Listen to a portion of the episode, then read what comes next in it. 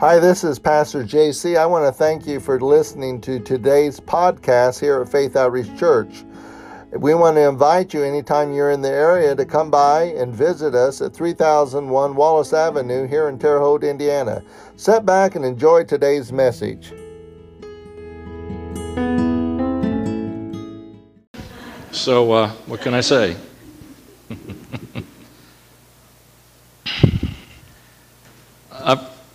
This came up about in me, and I started praying about it and thinking about it, and I started seeing stuff in it. And I'm kind of excited.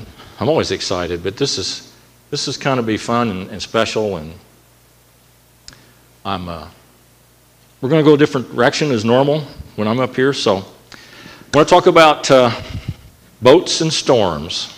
Boats and storms. That's the name of what we're going to talk about. It's the title of it's Boats and Storms. So let's, uh, let's start with Matthew 8. And we're going to verse 18 through 27. And these, these stories we're going to read in the Bible, you've heard many times. There's been several teachings on it, all kinds of good stuff. And it's always a good one to work with. But I saw some stuff in this that kind of got me thinking. And I started looking for things that uh, relate to this that happened in our lives, or not our lifetime, but something we can relate to. And I, I found an event that parallels these, this message. So we're going to have fun with it. I've got some helpers with me. We've got some special guests that are going to help me, so uh, we'll get there. So let's, let's read Matthew 8, 18 through 27. Now Jesus saw the great multitudes about him. He gave commandment to depart to the other side. I will stop right there. There's several references to this in three, the three of the Gospels. And each time before this event occurred, Jesus was teaching lots of information and speaking to lots of multitudes of multitudes. And he was having to minister a lot it was taking a lot out of him. And we sometimes we miss it that this event that's going to happen here, there's a purpose. He needed it. He needed it to happen. He needed to, to function and not be an issue. Because you've got to understand, everywhere he went, people were pulling from him. They were pulling from everything he had, everything he did. They were, they were just constantly trying to get him to give and to give and to, to teach and to, to heal. And everywhere he went, excuse me, everywhere he went, was just constant pulling. and it was wearing. It was wearing physically, emotionally. And he was, you know, he's the son of God, but he's in a human being's body. And it's got to get rejuvenated. You know, it's got to get a chance to calm down, clear his thoughts, just relax and let the body heal a little bit. He was dealing with that just like you and I do. So this event had a purpose for him physically and emotionally. And I think what we find out why he got a little bit, well, let's just finish it. So, verse 18, I'll read it again. Now, Jesus saw the great multitudes about him. He gave commandment to depart to the other side.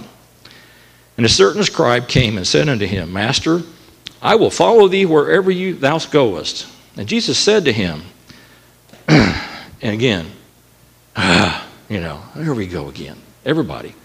And Jesus said unto him, The foxes have holes, the birds of the air have nests but the Son of Man hath not, not where to lay his head. He's, he's saying, Will you guys give me a break?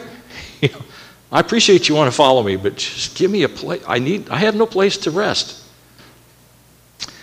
And the other, and the other, and the and other of his disciples said unto him, Lord, suffer me to go first and bury my father. But Jesus said to him, Follow me, and let the dead bury their dead. Now, he's giving him a clue right here what to do. You follow me. You guys are hooked up with me? Follow me, right? Even though I'm tired, I'm beat up, and this guy just wants to follow me everywhere. He's telling his disciples, Follow me. You follow me. He wasn't talking to the guy that, one of the scribes. He wanted the people he trusted, the ones he knew were starting to understand him, starting to learn of him, to follow me. and when he entered into, sh- into a ship, his disciples followed him. So they were obedient. Get on the boat. Now, he didn't tell them, didn't tell them to get in the boat. He said two things. At the beginning in 18, he said he gave commandment to depart to the other side. And then he said to these guys, Follow me. So they did. He walked out on a boat, he got on the boat. He went over on the land and found a bridge, they would have followed him going there. So he said, Follow me. So that's where they went. They got in the boat. And behold, arose, there arose a great tempest in the sea, insomuch the ships were covered with the waves, but he was asleep. He's wore out, right? He had to rest. That's what he wanted to do rest. And as far as he was concerned, they were going to the other side. And his disciples came to him and woke him, saying, Lord, save us, we perish. I imagine after all he did and all the teaching he did, and wore out as he was, he wouldn't just wake up that quick. You know, oh, what's going on? Water splashing, and these guys are all freaking out. And he said unto them, Why are ye fearful, O ye of little faith? Here he goes again. I got to do this. He rose up, rebuked the winds and the sea, and there was a great calm. Now, this is the key verse. But the men marveled, saying, What manner of man is this, even that the winds and the sea obey him?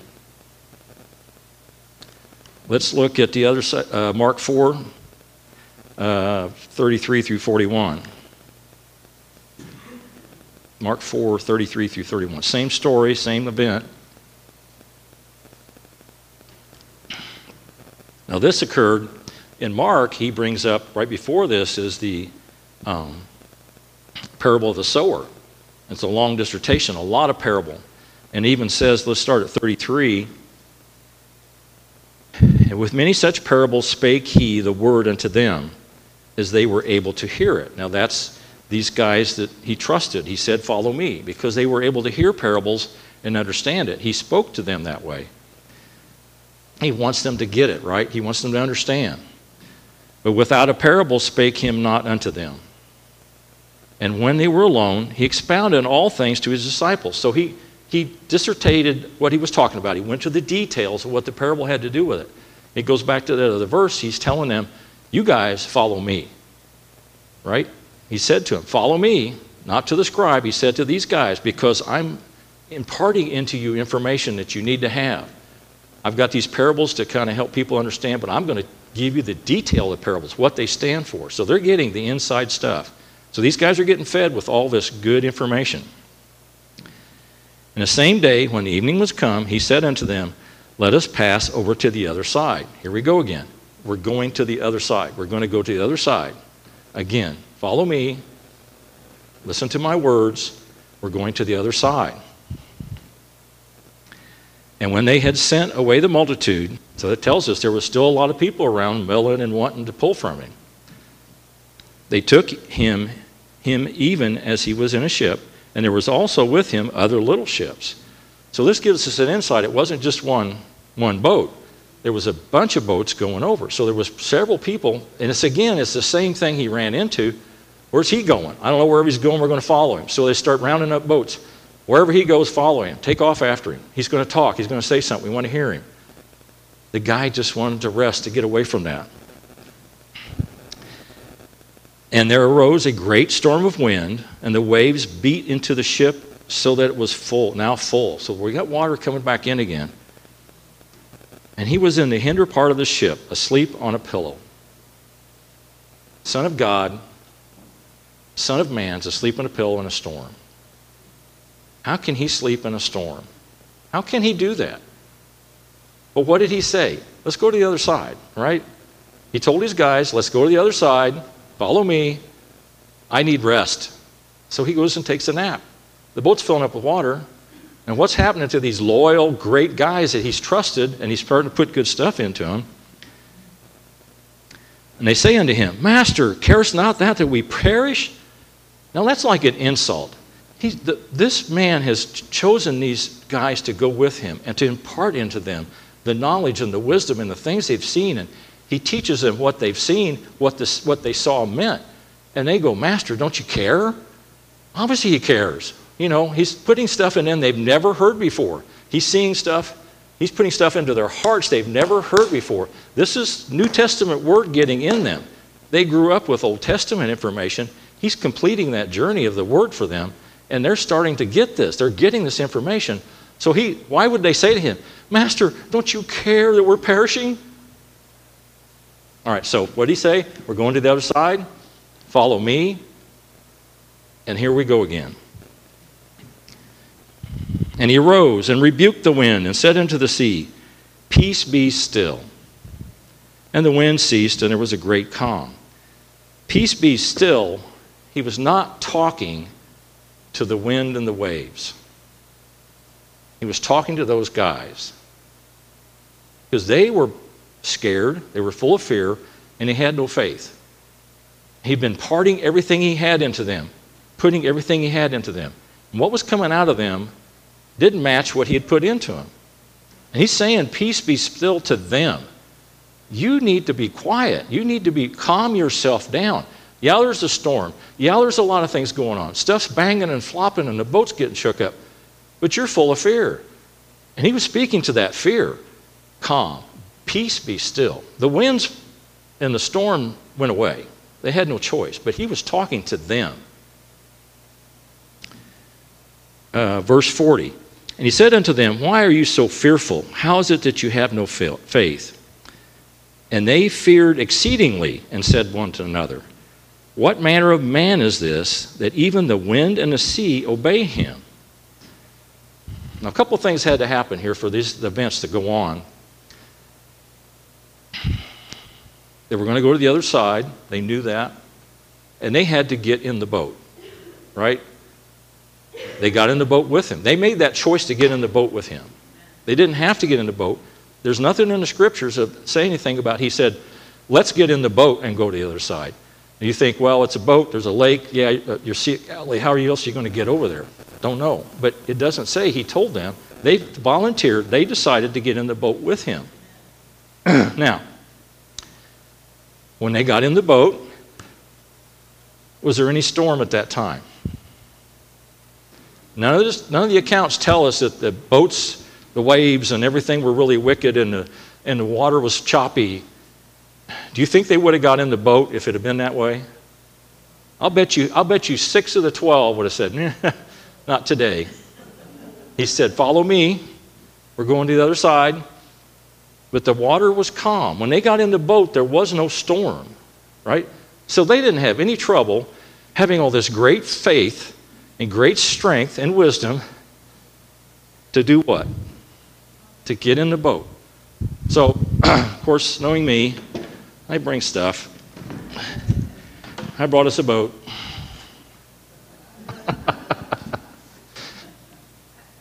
so,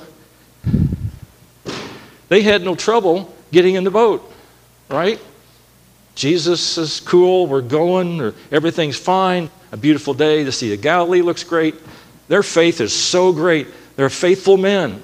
They've been given a lot of information. They're, they're, they're special guys, right? God picked them out. Jesus picked them out because God told them to. They're getting all this good stuff. Oh, it's easy to get in a boat when there's no storm, right? You've got a boat to get into in your life and there's no storm. no problem. I'm, I'm with it. I'm right here. So they got in the boat with Jesus. What happens? The storm raises up. Now, all these accounts, all these accounts, let's look at Luke, let's look at Luke's account of it. Luke 25. It's the same story.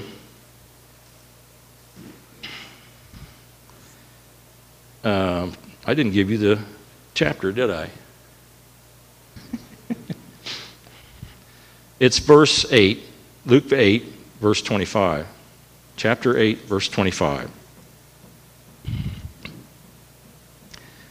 And he said unto them, Where is your faith? Where's that faith you had to get on this boat without any trouble? Where'd it go? Where did your faith go? Did it get out of the boat? Did it fall out when the waves hit it? Where did your faith go? And they, being afraid, wondering, saying one to another, What manner of man is this? For he commandeth even the wind and the water, and they obey it. All three times they talk amongst themselves, and what do they call him? A man. What manner of man of this? So to me, they haven't been paying attention to what's really been going on all this time. They've been getting all this good stuff, but they're still thinking him as a man because they're looking at the situation going, you know, What manner of man is this? Now, my mind goes to why in the world they're in a boat, a storm comes, it's going nuts. If they think he's a man, why did they wake him up? Why did they ask him? Why did they care? What, what, did, what was he going to do? He's a man to them, right? They're saying, What manner of man is this? Can you fix a storm if we got in a boat? No. Scotty, can you fix a storm if we got in a boat? No. So why are they, what are they asking him to do? Think about it. Think about it. They still look at him in this package that they haven't really understood yet. They don't trust him. The faith, faith is trust, right? They don't trust him yet. But yet they wake him up, but what do they think he's going to do? If they're going to perish, you know, it's just like waking each other up. We're going to perish, we're going to perish. Yeah, we're going to perish. They wake him up. Did they expect him to fix it? I guess they were just hoping something would happen. Because after he fixed it, it seemed to astonish them. Now, why did you wake him up? Why did you care if he slept? Why did you care if he didn't drown at the bottom of the boat? Right? He's your teacher. But you, they're not getting it yet. Or they wouldn't say, beside themselves, they were still scared. Everything, all three verses say, no, they were still fearful. What manner of man is this? Who is this guy? If the winds and the waves even obey him. They're thankful that it did, but that's not what their intent was when they first said it. They're just, they're going to die. And, and, and accusing him of not caring. Master, don't you care? Okay, my mind thinks, so you're thinking he doesn't care, but yet you're so surprised when he does something. You asked him to do you asked him to help. You don't you care we're going to perish. You've drug us out here. You got us stuck in this stupid boat. The boat's sinking. Now who made the choice to get in the boat? They did. They decided to get in the boat with him when the, when the waves were calm, no storm. I'll get in the boat with you. Right? I'll get in the boat, no problem. Now they're in the boat, and the storm comes, and they're freaking out, and they go to him and want to know, Don't you care? Don't you care about us? Do something. What do you expect me to do? Well, obviously, they don't know that he's the Son of God yet. They're calling him a man. They're not getting all the information and putting pieces together. I'm going to run out of time. This is excellent. Well, you guys got me going early. You didn't. My fault. Anyhow. So, they had great faith to get in the boat when there's no storm. So, when your lives are going along, and you need to get in the boat of healing, you need to get in the boat of finances, you need to get the boat of fixing your family, you need to get in the boat of whatever's going on in your life, and you want to get in the boat with Jesus, it's a lot easier to get in the boat when there's no storm, right? That's, that's, the, that's a piece of cake. How many times that we've gotten, we're in good shape. Man, my faith is strong, everything's fine, and there's nothing going on. There's no storms in our lives, so we have no problem. Oh, I'm a believer. I can put the word out in front of me. I trust the word. I trust God. Yeah, He'll fix it. It's, it's, I'm happy. I go to church with a smile on my face. I listen to Christian music on my radio in my vehicle when I'm driving back and forth. It's, everything's great. No problem. I have no problem doing that because there's no storm. Now, once you get trapped in a boat and there's no storm and you're fine, and you made the decision to get in the boat, right? You had to be the one to get in it, and you're in the boat, then the storm comes. How many times do we want to get out of the boat? Because the boat's in the storm. I don't want this. When things start, pressure comes and things start coming against us, we want to get out of the boat as fast as we can. We don't want to have to deal with the storm. I liked it better when I was in the boat when there wasn't a storm, right? We went to Mackinac Island on vacation one time. You remember we went up there and uh, it was the end of the season. Everybody knows where Mackinac Island is up in upper Michigan, Lake Huron, and all that. And it's a beautiful place. It's really neat. But you have to have a, a boat ride to get to it, obviously. It's an island. Duh. So uh, we went up there and it was late in the season I actually think it was the end of the season for the island. They were getting ready to shut down. So we, we rode a boat. It's a big chart. It's a big, I don't know, probably holds 100 people or so. Two, two story kind of thing. And it goes out there. It's really cool. The big Mackinac Bridge. I mean, it's just fun. So we're out there, and it's, the winds are starting to pick up a little bit. So we have to go back. It's time to go back to the mainland. It gets real windy. It gets real windy and she, I think you were, yeah, she wasn't real happy. we, her and I, we wanted to set up on the top because it's kind of like a double decker bus. You're up on the observa- observation deck, you can see better. And this guy is powering this boat, and it's a big boat, and it's hitting these waves, and it's just bah, boom, and the whole boat shakes, and bah, boom, and the, the waves spray up, and she's freaking out. That's not her favorite thing, anyhow. And that Mackinac Bridge is just, she doesn't like it. But anyhow, it was fun riding in that. But we decided to get in the boat. It wasn't a storm, but it was kind of neat. But the water was splashing, and we were having a blast. Just wham, and you could feel the boat shake, you know. So we get in a boat that's not in a storm, then it's in a storm. So it's a little spooky, but you get in a boat of something you need, and there's no storm in it. Everything's calm. It's easy to get in the boat of healing, of health, of finances, your family being healed, a new job, a new home, uh, things going on great. When things go smooth, I'm in the boat. But things get a little rocky, right? Get a little choppy. When the storm starts coming up, the boat ride's not as smooth. The boat ride's kind of rough because that boat ride was rough. It, the whole boat shook. Water was splashing up over the front of the boat. A little, little, it was fun, but it was a little, little spooky. That's not fun when you're in the middle of a mess you didn't want to be there. Because I started out, it wasn't a mess. So, what happens to your faith? What happens to your faith when all that goes on? What happened to these guys? What did he address? He addressed their faith, their fear and their faith, right? He told them, told them to follow me. We're going to the other side, but yet they treated him as a man. They didn't quite get it yet. That's our first example. So, um, You know, it's, it's easy to trust Him when there's no storms, right?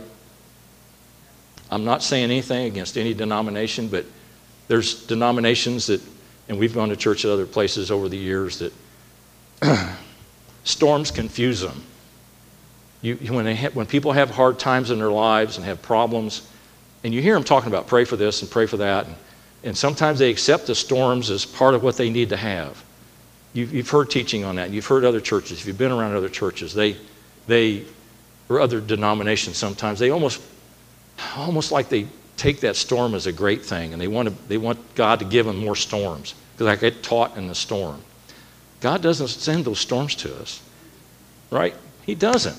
Obviously, He didn't send the storm. If Jesus was, if God didn't take care of Jesus when He was in a boat to keep no storm, why did they have a storm? He's in the boat, right? Son of God's there. You think God would say, nope, no storms while he's there. Let's keep it clean. Just happens. It just rolls right up. He's there, right? The Son of God's in the boat, and a storm came to him. So when a storm comes to you, it's tough sometimes because you want to you want to get out of it. You want to get out of the boat and not deal with it because it gets rough. And like I said, there's, I, and we've grown up in teaching in that. The churches we grew up as little kids, you know, storms come in your life and it's okay. You know, just God's trying to teach you something. You know, He loves you because He's going to show you something and He wants you to go through this storm. There's some things in that storm that you're going to need to find out about, but He didn't put it in your life to do that to you. Okay? So, getting in the boat, no storm, that's the, the things we got to remember. And I kind of like at Matthew 8 19, when the guy said, uh, I'll follow you anywhere. I'll bet you if the boat if the boat had a storm against it, he would probably. Um, I didn't really mean that. I didn't really mean I'd follow you anything. He liked to follow him when there was no storm. So I don't. Again, like I said, I don't think the disciples knew who Jesus was yet. I don't think they really grasped who he was. Because they kept saying, What manner of man is this? All right, let's. Uh,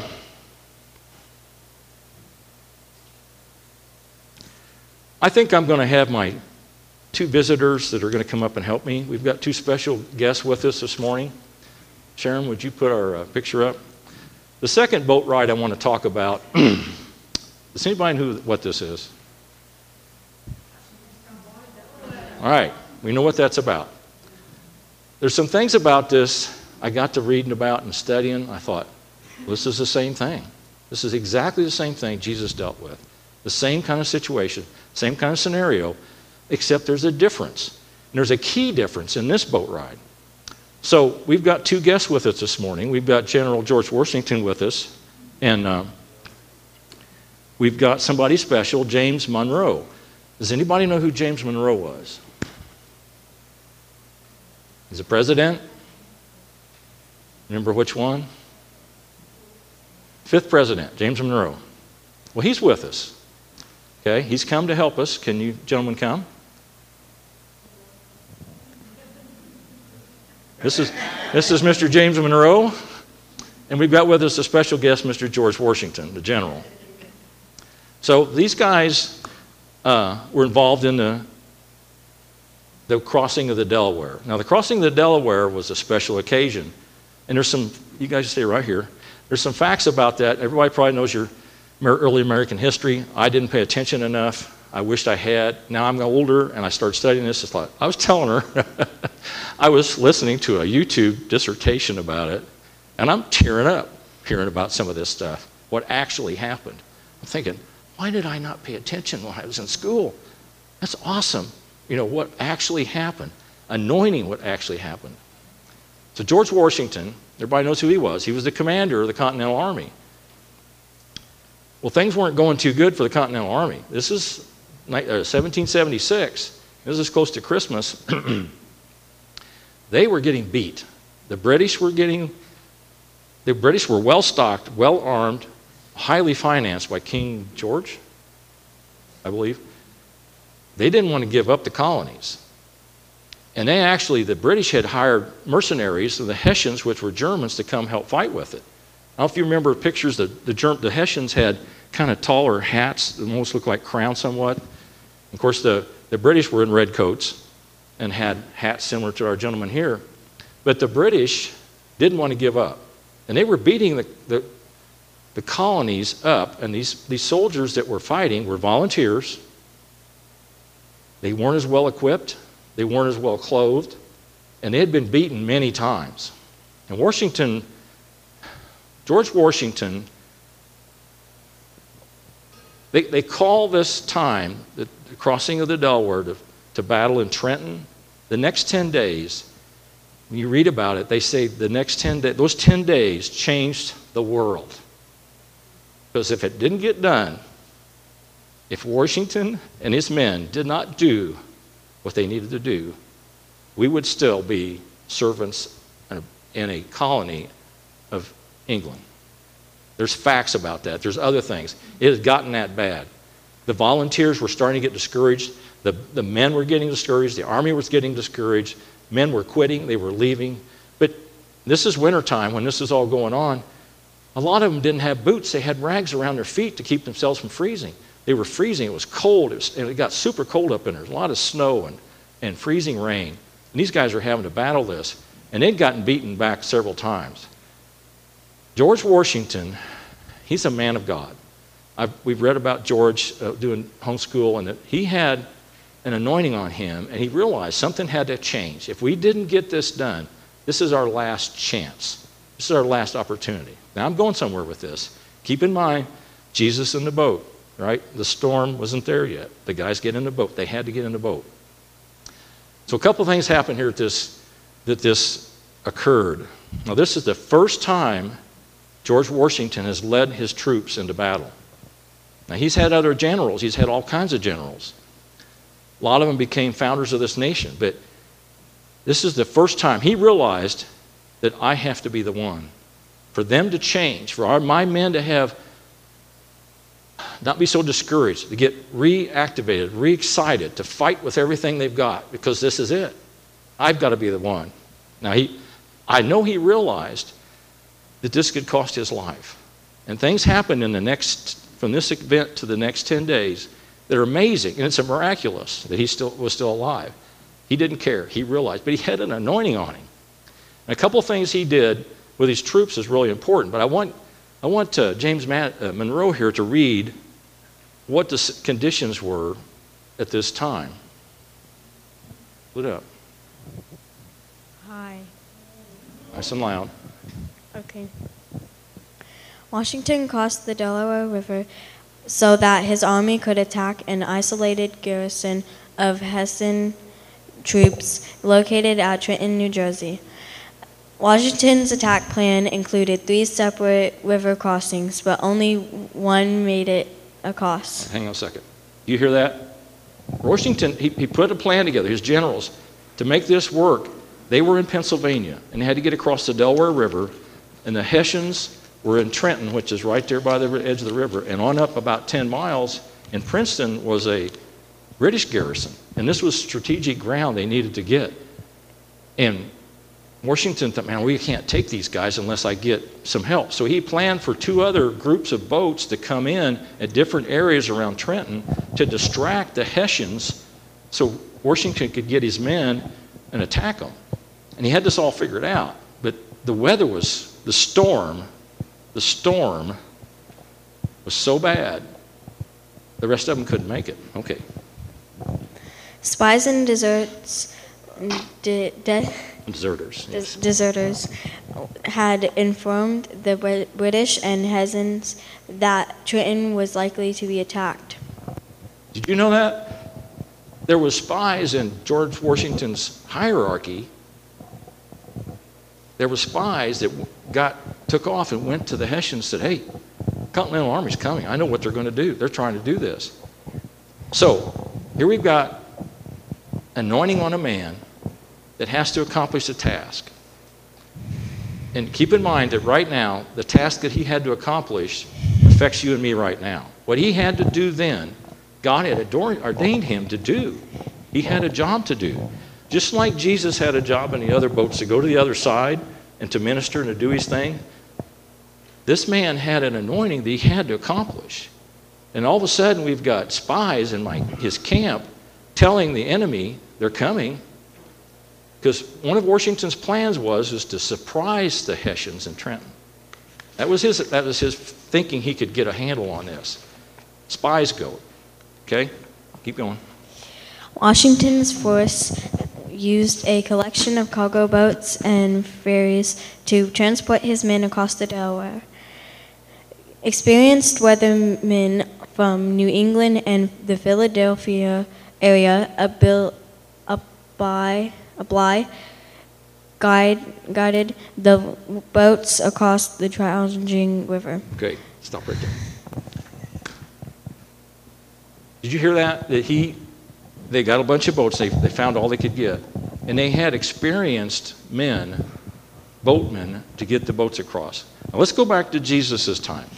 What were the guys that were his disciples, most of them? Fishermen. Do you fish on the shore all the time? You fish out of boats. He had boatmen with him, correct? He had sailors that knew the sea. And the Sea of Galilee, they made their living off that big old body of water. Water happens, storms come, storm storms go. He had an A team in there that should know how to handle a boat, right? When it happens. They should know what to do. George Washington did the same thing. He got experienced boatmen to take the boats across. This is two stories that are exactly alike. Okay, The crossing was made worse by the arrival of a strong storm that brought freezing rain, snow, and terrifying winds. hold the phone. We got a boat ride coming. And before we get in the boat, what happens? We've got storms. That's a crucial thing we pay attention to. Before we get in the boat, got to get in the boat. The victory's on the other side. You got to get in the boat, but there's a storm before you get in the boat. Remember, Jesus' guys, no problem, getting in the boat. Thomas, that's no problem. Storm comes up after we're in the boat. These guys had to get in the boat when the storm was already there. Okay. The continent, no, no, sorry. Washington's carefully planned table time was woefully behind schedule, and Washington contemplated canceling the attack. The Continentals brought a great quantity of art, artillery, Artillery. artillery across the river. Okay. Did you hear that? That, that Washington had it all figured out. If he could get across, now they did this at night, which is scary and treacherous, but there was a reason. Again, what's his end result? to get across. I know if we can get over there. He, he knew there was a victory there. He hadn't seen the victory. He knew there was a victory there, but he had to get to the victory. And to get to the victory was this storm, and to get across the, across the river was a battle. He did everything he knew to do, got support from other groups. They couldn't make it. He got experienced boatmen to get him across. This is, this is a bunch of big time things to have happen. And he started getting discouraged because of what? The storm. Before they get on the boat, and, and what did it say? Right here. Read it again, number seven. Washington's carefully planned timetable was woefully behind schedule, and Washington completed canceling the attack. He knew in his heart they had to do it. This is what they had to do. But the storm came up so great, it even discouraged him. It took his, what did it do? It took his focus off of where he needed to go. The storm was in between him and the end result. It was so great, it even made him have a discouragement. How many times has that happened in your life? You got ready to get in a boat, the storm's already there. The boat is my healing, the boat is my victory. I've got to get to the other side. The word says if I get over there, I've got it. I know I've got it. The storm gets so great. How many times do you get discouraged because of the storm, the way it looks? You haven't even gotten in the boat yet. The storm is so massive. It looks terrible. What am I going to do? A guy that knew, he knew they had to do something. They had to accomplish this task. And the storm became so great that he was discouraged, which to me says, forget it. Just forget it. We're done, you know. But yet, what was inside of him? That anointing, that, that drive. He knew they had to accomplish this task. He'd already planned, like number that Gabe just read, excuse me, James Monroe had just read that they even brought he brought artillery, they had horses, they took a whole bunch of stuff they wanted to take over. It wasn't just going to run over and pop these guys with their muskets. He was bringing everything. He was bringing the whole thing he had. It's, it's do or die. And knowing we had to get there, once we got there, we are going to have to defend ourselves and, and stay there. He brought it all. He had the word in him how to accomplish the task. Just like our disciples had the word in them, they had been given parables, and Jesus took them aside and explained the parables to them. They had that information, of those parables. The teaching was inside of them, how to get the job done, right? They had all that information inside of them. Washington knew what to do. He had his generals lined up, he had the other boats lined up. He knew how to get there, he knew what to do because it was their, their only shot. So George Washington started getting concerned. But one thing George Washington did before they took off, before they left, um, he had had his generals read to the men before they left to encourage them, to get them motivated. Here we go, same thing, talking about the parables, explaining the parables to his men. George Washington did the same kind of a thing. What was his name? Thomas. No, no. Hmm? Paine, right. Thomas Paine was an author back then, but he also was involved in the war, and he wrote as the war was falling apart. And some things were called Common Sense, and another one was called American in Peril. And George, it was a little handbook, and George Washington had his men read, I mean, had his generals read to his men before they took off, because he wanted them to get the story of the parable, to understand what the parable's about, just like Jesus did.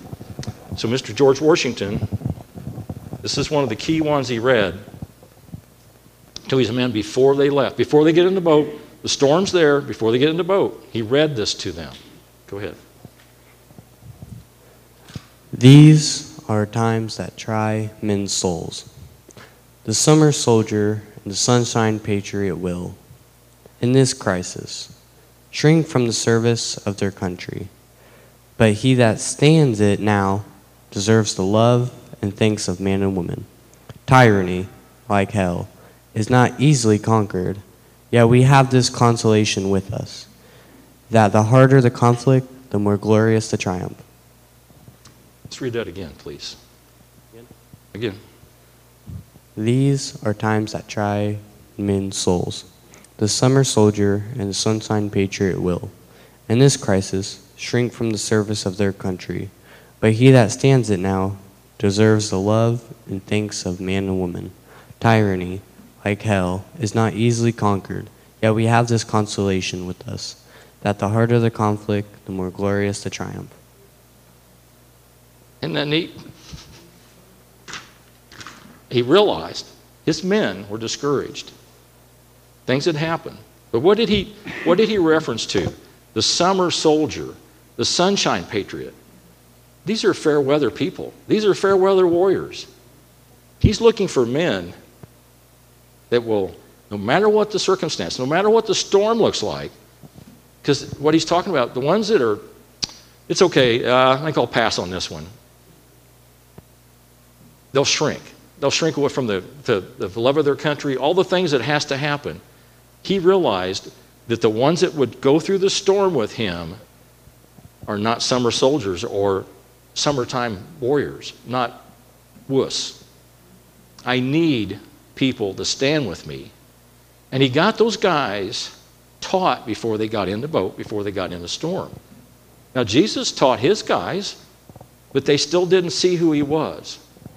Now, you got to understand that up to this point, the Continental Army was, like I said, volunteers, and these guys became and learned to trust George Washington at this time.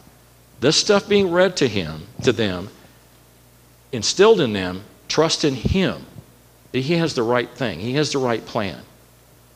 I'm going to ask you which two scenarios we've got here Jesus in the boat and his disciples, George Washington and his men, which ones were, were walking by more faith? Truly walking by faith, getting in the boat. Washington's. It's hard to say. You think, oh, it's the disciples, it's Jesus, it's got to be them. No. Who had more faith in what they had learned, the information they had in their heart, the stuff they had been given? Who had more faith to get in that boat? We had guys that had com boats, no storm. It was easy to get in the boat. Now we got, that's right, we've got guys that are looking at the storm before they step a foot in the boat. They still have to get in the boat. They still have to. They're volunteers. And another problem was this was Christmas. Actually, they started this at Christmas Day, getting ready, and Christmas evenings when they made the trip in 1776. A lot of these guys that had volunteered, their commissions were expiring at the end of that year.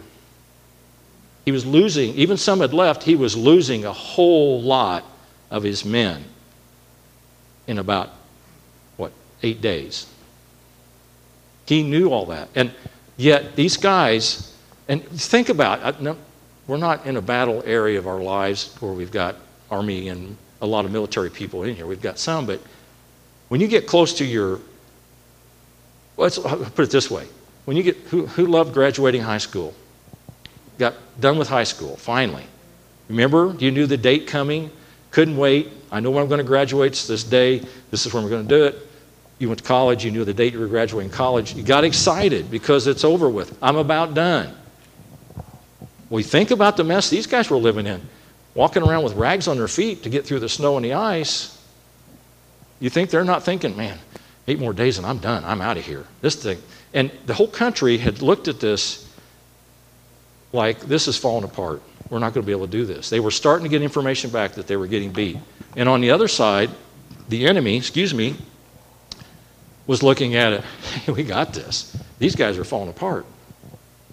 They were looking at George uh, General uh, Cornwell and some of the other British soldiers or generals, knew that these guys were falling apart. We can just hang in there. We've got them. This will be all done. This will stay a, a territory of the uh, kingdom of, of England. We can go home. So all this is all occurring all at the same time. These are storms that you didn't see. These are storms that are battling him and this, this, this great group of men getting ready to, to they're getting ready to uh, expire their uh, commitment. They can go home, they can go back to their family. Probably some of them are like, you know, I'm tired of fighting this stuff. We get beat up and get hurt, and my best friend got killed and or maimed. He said, I want to go home. I just want to let England run us. I don't care. But what did George Washington do? He started speaking to them words of encouragement. Before they got in the boat with the storm. You've been speaking, spoken to lots of words of encouragement in your lives. You've been fed. You've been fed good things. You're not summer soldiers. You know, you're not sunshine patriots. You're well seasoned. But we still have a hard time getting in the boat when we see the storm. And when we get in the boat of our lives and go to the directions we need to go, and a storm raises, we still have a hard time wanting to get out of the boat. I'm going to go back. Forget it. I'm not wanting to take this ride. Right? But inside, we've got the information. So George Washington put that in his men. So I'm going to ask George, get your sword. Mr. Monroe, would you get your oar, please? We're going to simulate our picture here, our great photograph. Gentlemen, George, would you take your Mr. Almost President, get in the front of the boat? We got James and Monroe in the back of the boat. We've got men in the boat. They had to get in the boat, right? Did you see them step in the boat? Right? They stepped in the boat because I asked them to. But they stepped in the boat, right? They stepped in the boat. They didn't have to get in the boat. They could have gone back home. An operation like this in dark, half of these guys could have left and George Washington probably wouldn't have known it. Right? It's a mess. Snowing. When they got ready to do this, it was 11 o'clock at night. A blizzard came up. The wind was blowing. But they still got in the boat. Now, the picture we're looking at was actually done by a German artist. Like, listen to this. This German artist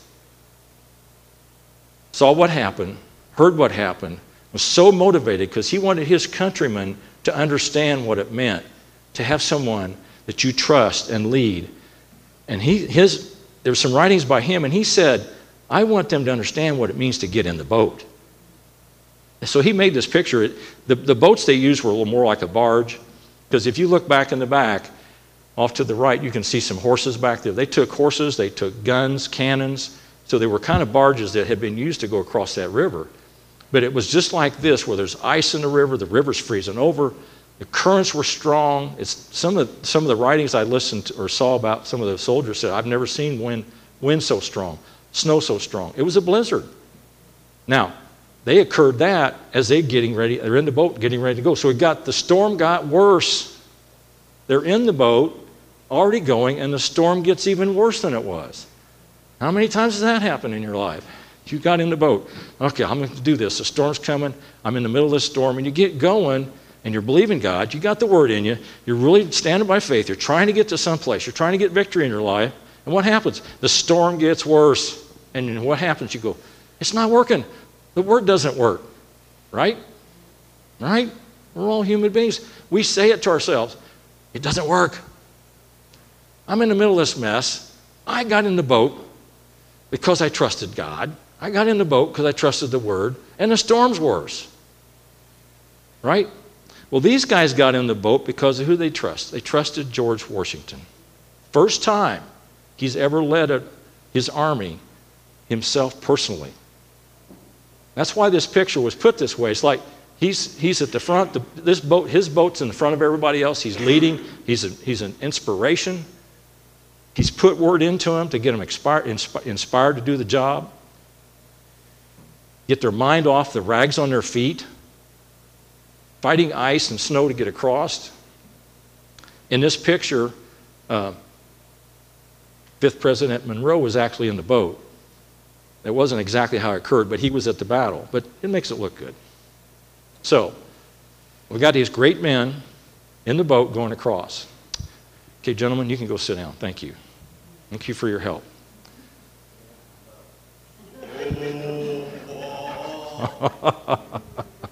so, I need to talk a little bit more about what happened.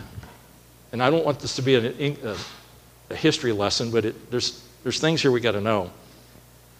Um, George Washington, like I said, planned on getting to Trenton to be there ready to go, armament, horses, all this extra stuff at daybreak. And there's history wrote that the Hessians, this is Christmas Day, Christmas night when they came. So the 26th, they was going to attack them in the morning, daybreak. It took three to four hours longer to get over than he had planned on. So he's, he, and he actually had his, his troops were farther upstream from Trenton. They didn't go right to Trenton. They, they came in and were kind of kind of sneak in. And he needed these other guys on the other boats that didn't make it to distract the Hessians so he could come in and conquer them. None of that happened. The storm got worse. His plans fell apart. It didn't look like what he planned worked. The word that you had in you in your storm, that you thought you get the storm gets worse, you think the word doesn't work. It's exactly what happened to him.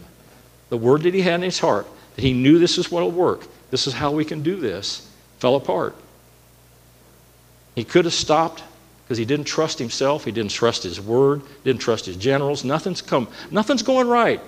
All these other guys are supposed to, this is, I can do this, but I can't do it now. What am I going to do? He didn't stop. He just kept going through the storm. He kept on going. It looked worse. When they got to land, it looked worse. Snow's blowing, cold, rainy, nasty.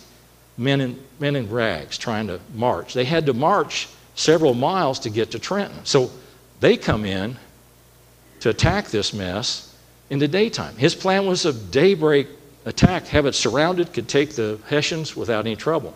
There was 1,500 Hessians stationed in Trenton. So, he goes ahead and starts attacking. Now, some of the history stuff says that the Hessians were drunk because they had celebrated Christmas. The generals were still hungover because they had celebrated Christmas Day. And the spies, when the spies came over and told them, the Hessians were kind of getting ready, but then the storm got so bad. Now, this is cool. The storm got so bad that the enemy calmed down and backed down because they didn't think the attack was coming. I'll think about that. So you get in this storm, and you've got your boat down here, and we're in the middle of the storm, it's getting worse, and it's getting worse, and the enemy sees that you're engulfed by this storm, and the storm's getting worse, and he's piling all this on you, and you're it's like we're hiding in this storm. It looks like it's worse to us, but it's giving us a covering, it's giving us protection to get through. So when you get in the middle of this battle and the storm is so great and it looks like it's even bigger, keep in mind that you're still God's child. He still loves you. And the word that He put in you is still just as strong as it was when you were back here or you were getting in the boat when there wasn't any storm. That same word of encouragement through His word just like George Washington encouraged his men, was still inside of them. But that storm confused the enemy. The storm is throwing at us everything he's got, and it looks like we're discouraged, but he confused the enemy. Now, that, that story about the Hessians being drunk and hung over and being not what it is, it's, it's the way of explaining how these ragamuffin, ill fed, underclothed, probably half the bullets they needed to have militia takes that town. And they, they conquered them, they got them. 22 Hessians were killed, just a few revolutionary Continental soldiers were hurt and killed. Almost a thousand Hessians, they surrendered. Their general, uh, I can't remember his name, came out. He was asleep. All of a sudden, there's this battle going on. He comes out, and in the middle of this battle, he, did, he knew they might be coming, but he didn't expect what they had. And these guys, the, this, the Americans had such passion, such strength it, they, they were going to fight no matter what. They, and they, they accepted what George Washington had told them encouragement, and they were ready. And they took him on. And the Hessians saw this, and their general gets shot, he gets killed. Almost a thousand Hessians put their arms down. Two hours is all it took. Think of the storms. Think of the storms before. Think of the things it took. And think of the storm that engulfed them and misled the enemy. Now, God didn't give them that storm, but God gave them a passion and a heart to do what they needed to do to get to the victory. And the Hessians a thousand Hessians put their arms down. These ragamuffin guys with rags on their feet. But they got encouraged to get through the storm. Okay. that event right there started a chain reaction for the next nine days of George Washington battling the, the uh, British Army. British got word of it. They were in Princeton. They started coming down to George Washington. He was encamped in Trenton. They left and came back, brought more stuff. So the British, the British are heading towards Trenton. Continental Army stationed there. They know they're coming. And there's this, there's this creek that's on the road to Trenton. George Washington sent a few guys out ahead of time to kind of mess with the British soldiers that were coming down the roadway. And this is, this is uh, it's about eight miles between Trenton and, and, and uh, Princeton.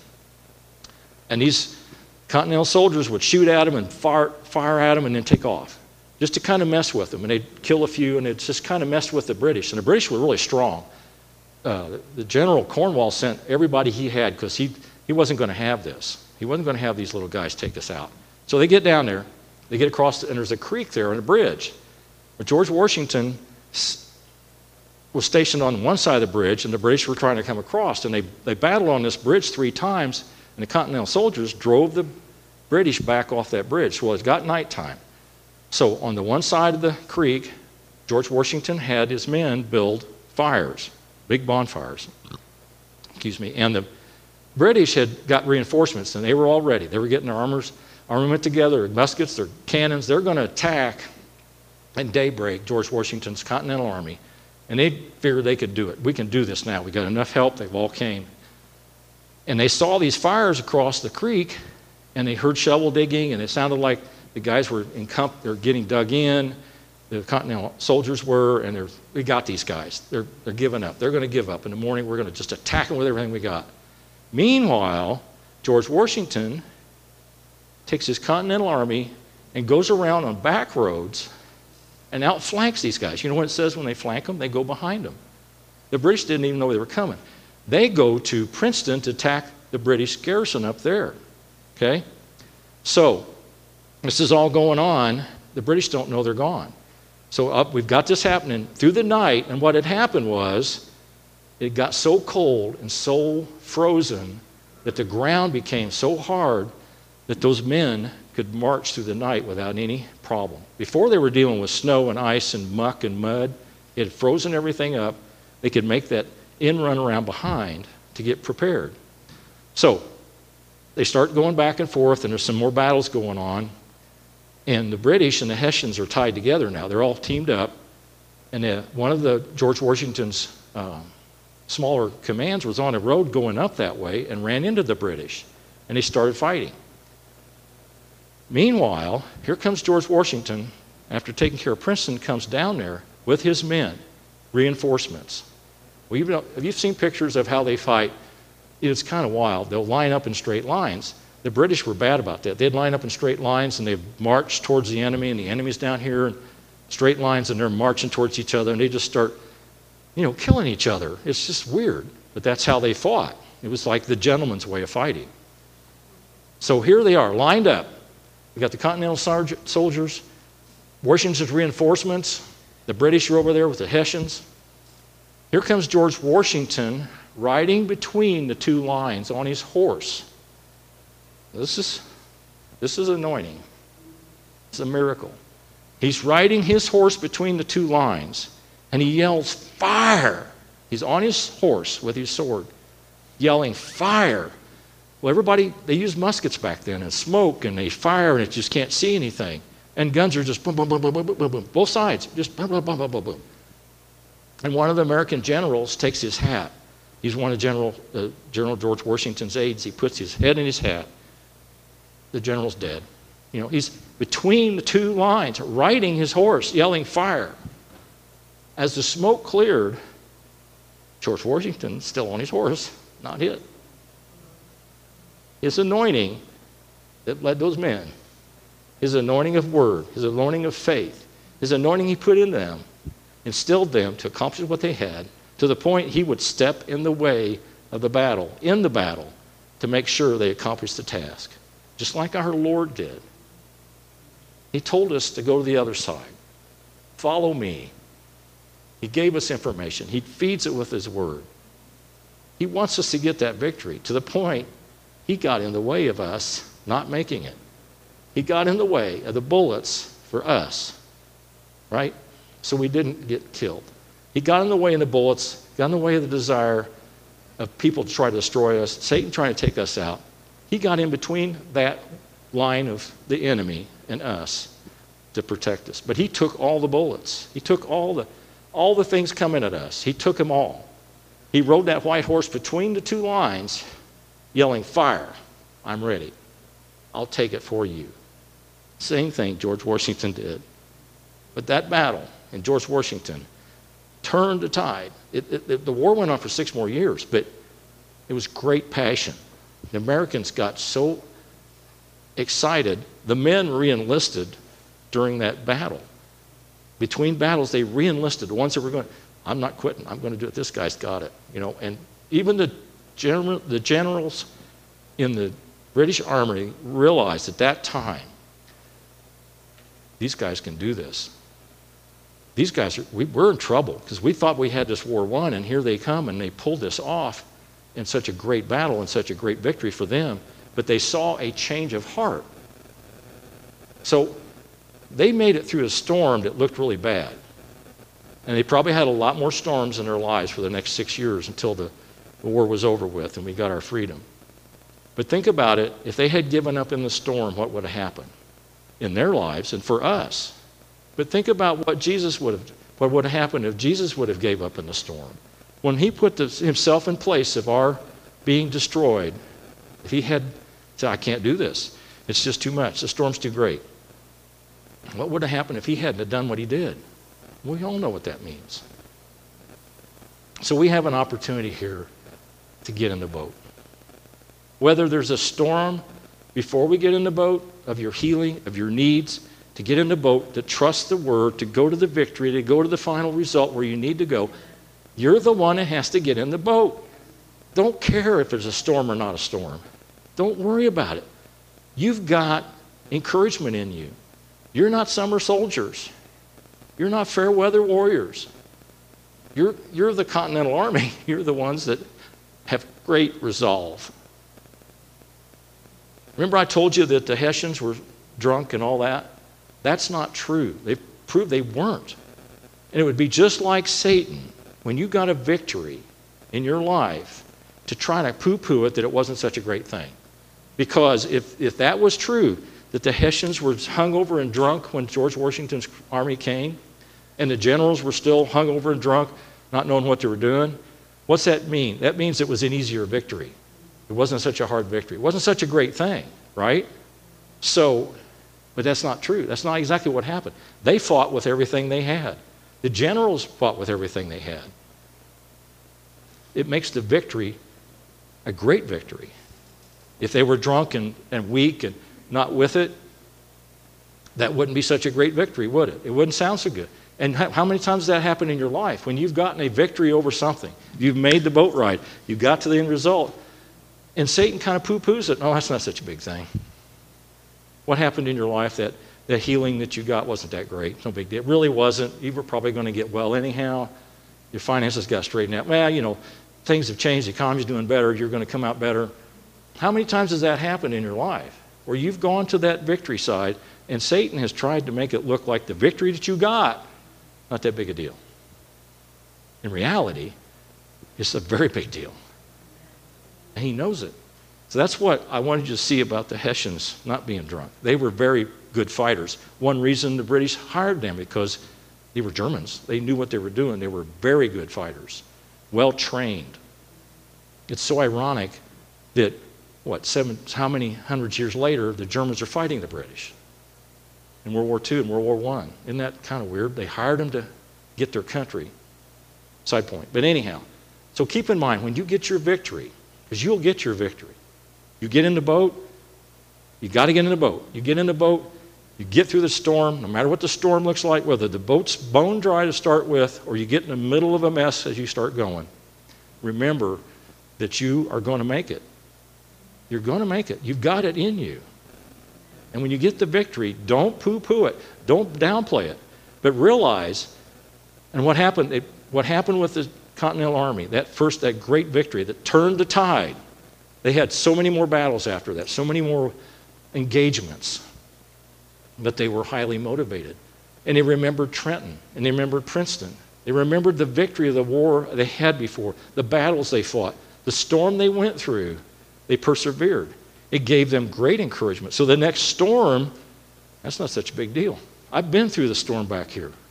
I've been through ice and snow and bullets and saw my general go between, you know, the enemy and me and come out victorious. You've got that to carry with you. So the next storm you get in, because remember, Jesus' boat, no storm, storms came, storms are coming.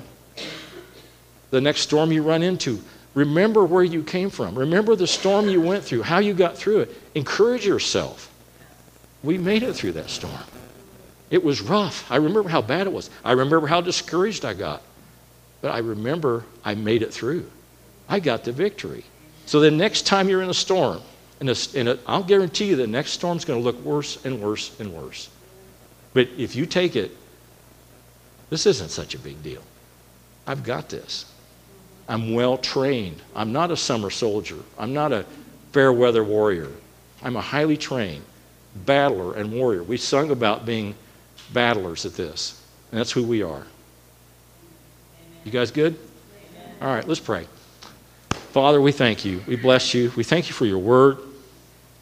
Thank you for the passion it brings to us, the desire to live for you, be you, carry you, take you everywhere we go. We thank you that you give us the tools and the ability to get in the boat. We thank you you give us the strength and the wisdom and the understanding no matter what the boat looks like, like the storms look like, where we're going, that we know we have you and we know we are going to make it. We praise you and glorify you. We worship you with all we have. We thank you again for your word, your voice, your spirit. We thank you for the, the love that you pour out on us. That anything that we need, you're there and taking care of. But we most of all thank you, Father, that your Son got between us and the enemy and took all those bullets for us, took everything for us. We know we don't have destruction on our end result. We don't have destruction of us when we get to the other side. We've got victory in you because you blazed the path. You put it in place. You opened the door. You took all that for us. We thank you for the strength, Father, to get in the boat to walk in it, to step in it, no matter what it looks like, fair or bad. We trust you, what you put in us. We thank you that it just keeps pouring over us. You give us confidence, you give us strength, you give us wisdom, you give us heart, you give us word. All that you are, we thank you for it, Father. We worship you with it, we glorify you with it. Father, I thank you. Bless all these great people as they head out today under your anointing, your blessing, protection, and abundance. And as they get in their boats and go through the storms of their lives, walk in the confidence that this word comes up inside of them, that they know who they are.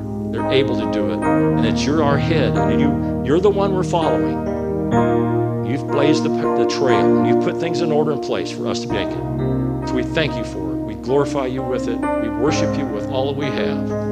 In Jesus' name, amen. You guys go blessed. Thank you for being attentive. Have a great day.